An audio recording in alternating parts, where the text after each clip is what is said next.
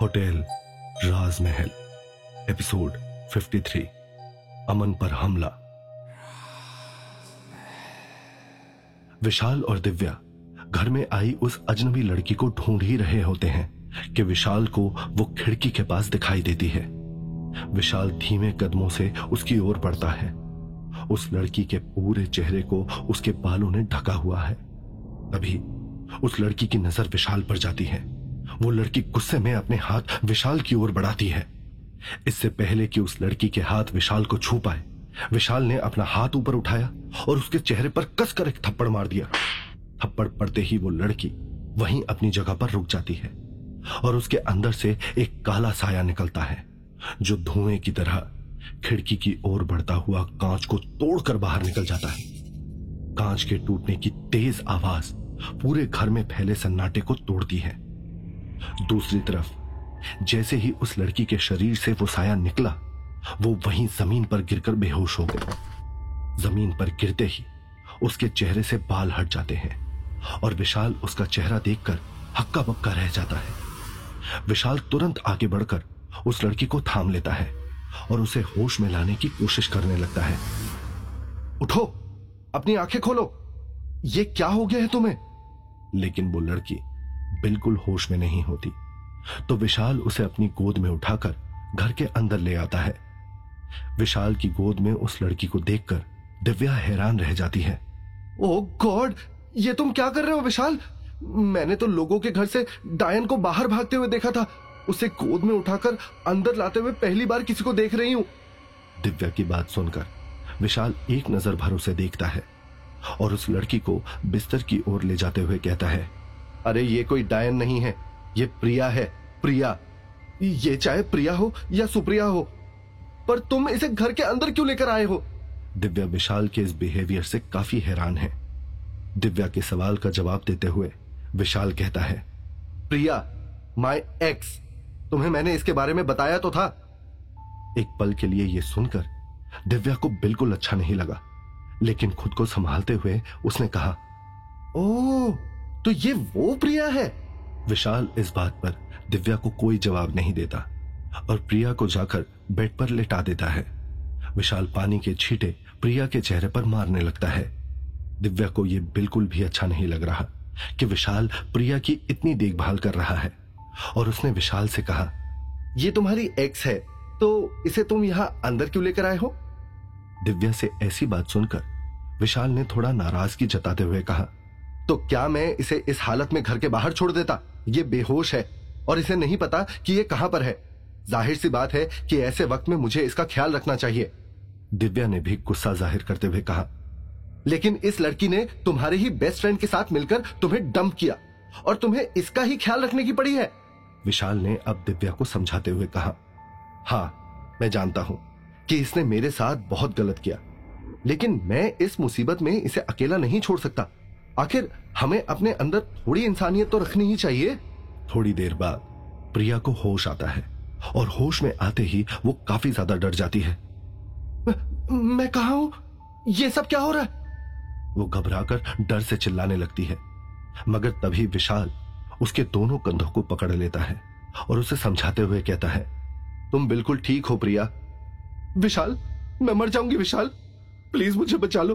वो वो अमन और उसके दादाजी, वो दोनों पागल हैं। उन दोनों ने मुझे अपने जाल में फंसाया है। वो दोनों हर रात अपने घर में काला जादू करते हैं और आत्माओं को बुलाते हैं। मैं तो उस घर में ठीक से सो भी नहीं पाती हूँ, विशाल। प्लीज़ मुझे बचा लो। प्रिया घबराकर विशाल के सीने से लग जाती है। फिर ज़ोर से चिल्लाती हुई प्रिया इशारा करती है। वो देखो वो देखो, वो साया फिर से आ गया। विशाल ने पीछे पलटकर जैसे ही देखा, लेकिन वहाँ कोई नहीं था।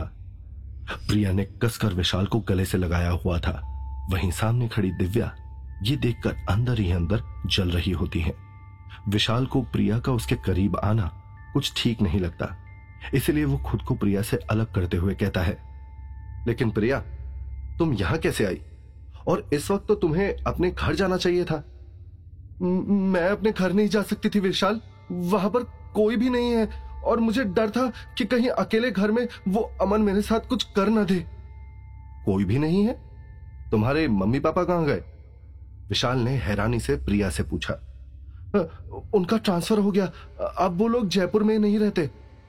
तो तुम यहाँ पर अकेले क्या कर रही थी? मैं अमन के लिए यहाँ पर थी विशाल। लेकिन मुझे क्या पता था कि वो ऐसा निकलेगा। मुझसे बहुत बड़ी गलती हो गई। जो मैंने उस जैसे आदमी के लिए तुम्हें धोखा दिया। प्रिया ने जवाब दिया। ये सुनकर विशाल को एक बार फिर से वो सब याद आ जाता है, जो प्रिया ने उसके साथ किया। अचानक से विशाल के चेहरे के हाव भाव बदल जाते हैं और वो प्रिया से सवाल करता है, और तुम यहाँ पर किस लिए आई हो? प्रिया डरते डरते जवाब देती है, अमन की वजह से मुझे पता था कि अमन कभी भी तुम्हारे सामने नहीं आएगा। इसलिए मैंने यही तुम्हारे पास आना ही ठीक समझा। विशाल ने कमरे से बाहर निकलते हुए कहा, देखो प्रिया, सिर्फ़ इंसानियत की वजह से मैं तुम्हें शाम तक यहाँ रहने दे सकता हूँ। लेकिन उसके बाद तुम अपने आप यहाँ से चली जाना। मैं तुमसे किसी तरह का कोई मतलब नहीं रखना चाहता। और बेहतर यही होगा कि तुम भी मुझसे दूर ही रहो। इतना कहकर विशाल वहाँ से चला गया।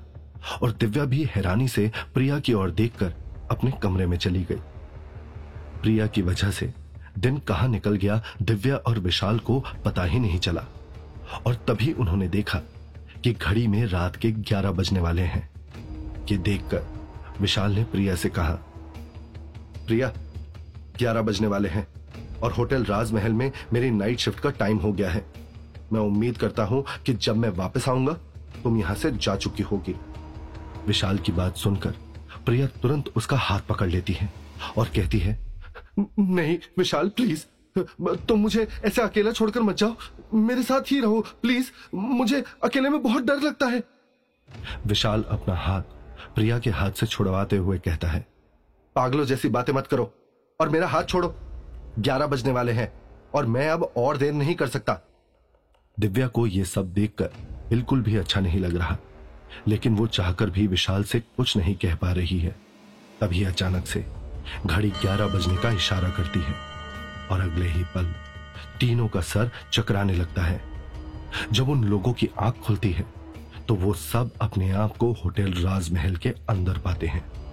जब दिव्या ने देखा कि प्रिया अपनी जिद की वजह से उन लोगों के साथ होटल राजमहल के अंदर आ गई है तो वो धीरे से विशाल से कहती है, क्या ये तुम्हारी एक्स थोड़ी देर के लिए भी हमारा पीछा नहीं छोड़ सकती?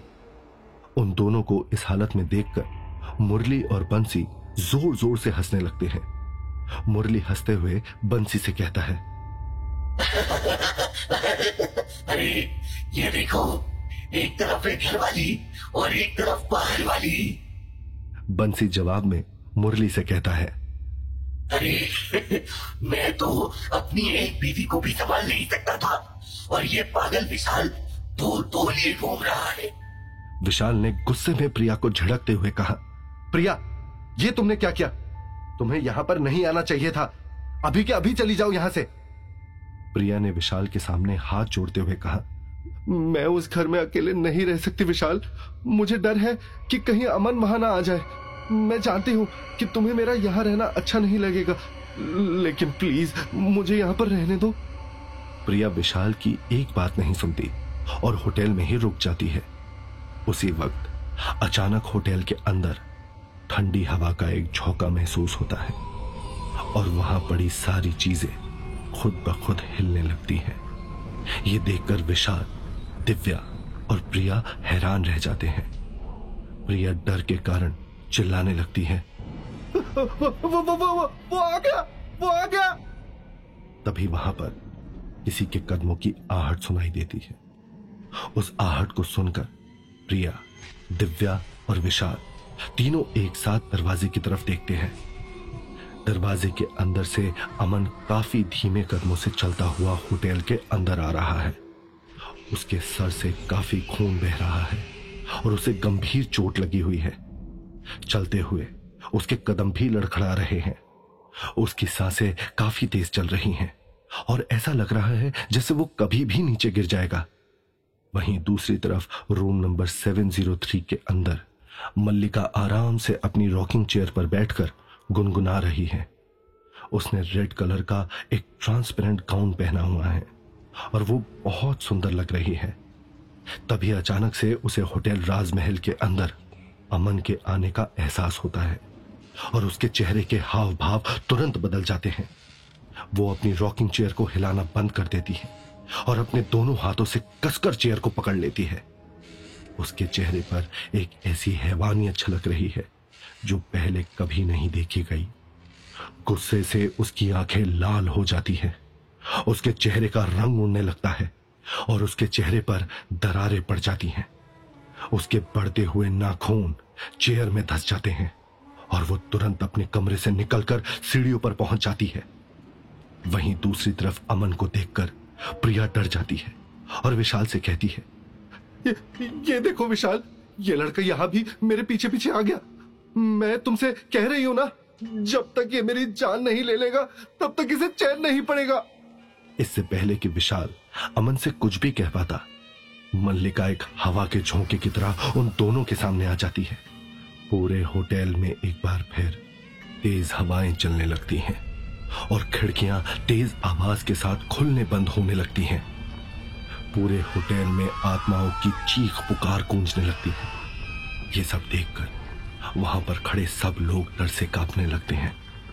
मल्लिका का चेहरा इस वक्त उसके अंदर जल रही आग को उसकी खूनी आँखों के ज़रिए साफ़ दिखा रहा है। उसकी लाल आँखों को देखकर किसी की भी कुछ बोलने की हिम्मत नहीं हो रही। विशाल ने भी मल्लिका को इतने खतरनाक रूप में पहली बार देखा है। अमन के अंदर बिल्कुल भी जान नहीं बची है और वो बेहोश होने ही वाला होता है कि तभी मल्लिका ने उसकी गर्दन कसकर पकड़ ली और उसे पकड़कर ज़मीन से ऊपर उठा लिया।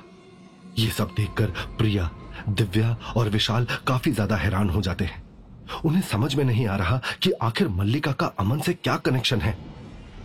मल्लिका, ये तुम क्या कर रही हो? विशाल ये सब देखकर काफ़ी कंफ्यूज हो गया। मल्लिका, अमन को छोड़ दो। इसने तुम्हारा क्या बिगाड़ा है? तुम इसकी जान लेने की कोशिश क्यों कर रही हो? विशाल ने मल्लिका के पास जाकर कहा, मगर ऐसा लग रहा है जैसे मल्लिका के सर पर खून सवार हो। उसकी लाल, गुस्से से भरी नज़रें सिर्फ़ अमन पर ही टिकी हुई हैं और वो उसका गला छोड़ने के लिए तैयार नहीं है। अमन उसके शिकंजे में बुरी तरह से छटपटा रहा है। उसे सांस लेने में काफ़ी तकलीफ़ हो रही है और उसे लग रहा है जैसे आज इस दुनिया में उसका आखिरी दिन है। मल्लिका, प्लीज़ अमन को छोड़ दो। ये सब करके तुम्हें क्या मिलेगा? दिव्या ने भी मल्लिका को समझाने की पूरी कोशिश की।